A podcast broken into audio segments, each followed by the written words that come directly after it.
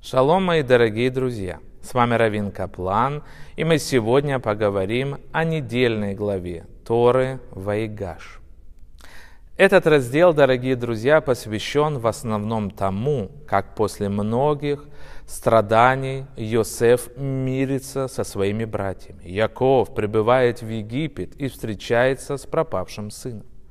Так заканчивается эта история. А уже следующий раздел Ваихи посвящен смерти Якова и той оценке, которую он, уходя, дает своим сыновьям.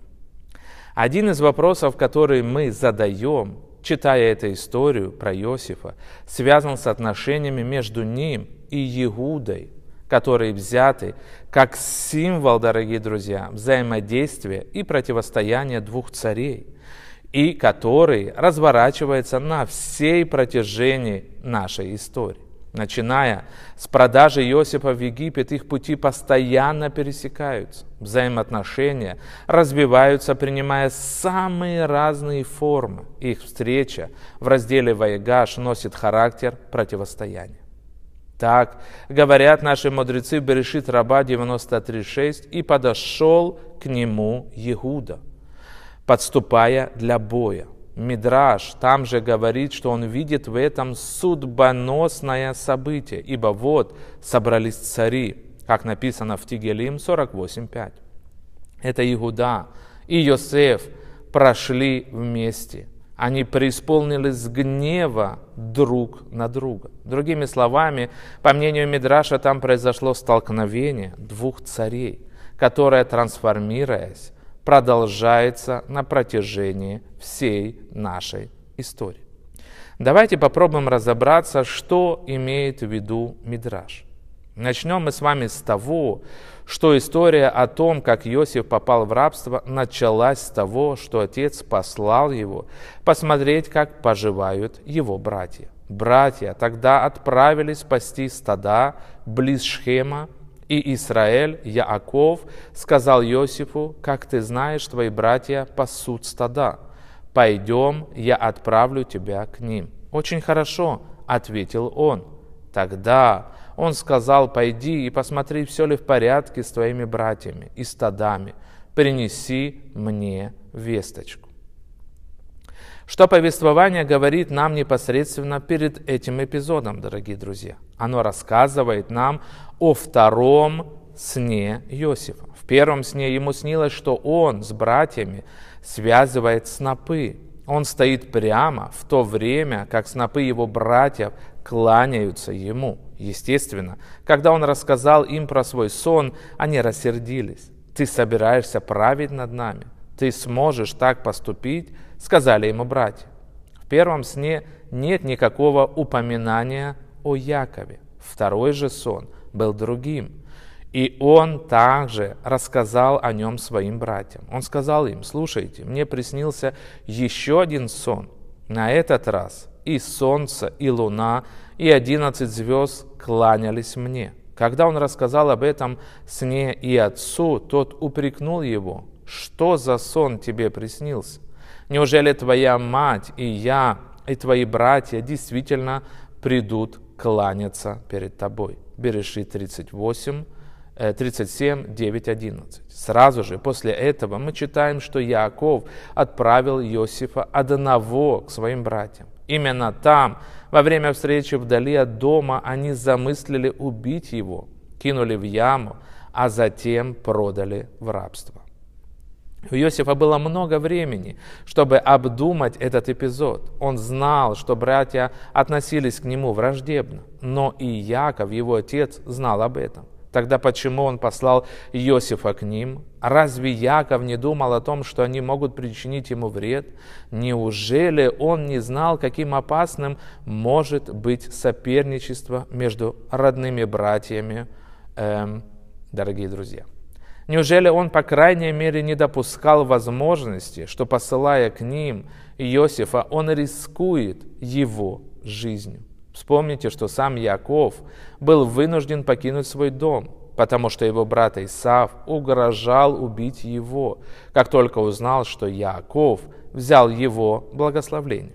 Еще вспомним, что когда Яков собирался снова встретиться со своим братом после 22-летней разлуки, он переживал страх и отчаяние, полагая, что брат попытается убить его. Этот страх вызвал один из величайших кризисов в жизни Якова. Поэтому он лучше, чем кто-либо из персонажей Торы, знал, что ненависть несет в себе потенциальный риск расправы. Тем не менее, он послал Иосифа к братьям, зная, что они завидуют и ненавидят его. Иосиф, по-видимому, понял это. К такому еще выводу он мог прийти, размышляя после о событиях, пришедших, э, при, пришедших э, продаже его в рабство. Почему?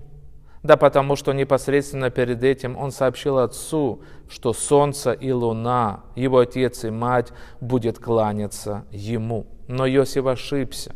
Перед смертью Яков, его отец, благословляет сыновей, и наиболее значительные благословления получает Иуда и Йосеф. Они стоят на равных уровнях друг против друга. На благословлениях Иосифа сказывается не только избыток отцовской любви. Это всеобъемлющее благословление неба свыше, благословление бездны или земли, лежащей внизу. Берешит 49.25. Благословление твоего отца превосходят благословление моих родителей до пределов вековых холмов. Да пребудут они на главе Иосифа, на темени, отделяющего от своих братьев. 49.26. Яков наделяет его всем, что только может дать ему. Но Иуда получает вечность. Не отойдет скипетр от Иуды. И законодатель из среды его потомков, пока не придет в Шило, и ему повиновение народов. Берешит 49.10. Иосиф получает величие, но Иуда наследует вечность. Образ Иосифа отличают величие и трагизм. Никто не может сравниться с людьми, относящимися к этому типу. Они подобны сиянию светилам, но у них нет способности к реабилитации, дорогие друзья. Иосиф представляет э, собой другой тип, чем Иуда в статусе царя. Но дело совсем не в этом. Здесь мы видим, что величие Иосифа служит не только ему самому, что Иосиф печется не только о своем благе или о благе своих родных. Он занимается исправлением всего мира. Заботясь о благосостоянии государства, он приводит в нем оздоровительные реформы. А Иуда в это время перевозит семью в Гошин, и они устраиваются на новом месте. В то время как Иосиф поглощен реализацией великого проекта, Иуда погружен в бытовую суету. Он обеспечивает существование семьи.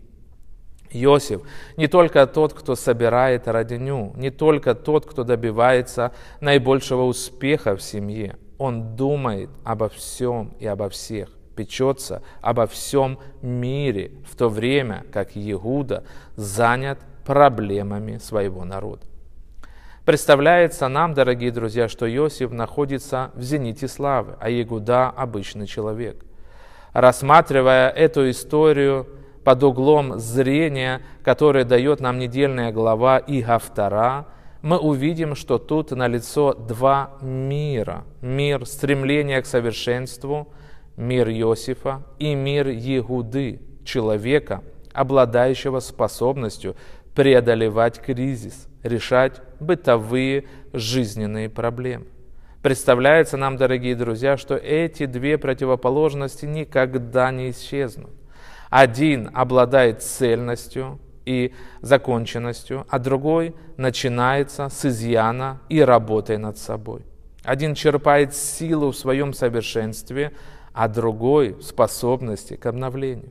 Они никогда не объединятся полной мере не утратят свою индивидуальность. И это хорошо, дорогие друзья. Но взятые в совокупности, они создают жизненное напряжение.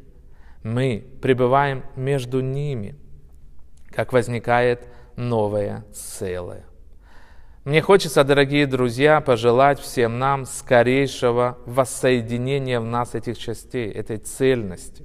Браха бацлаха, будьте здоровы, всяческих благ. Шалом, ваш Равин Каплан.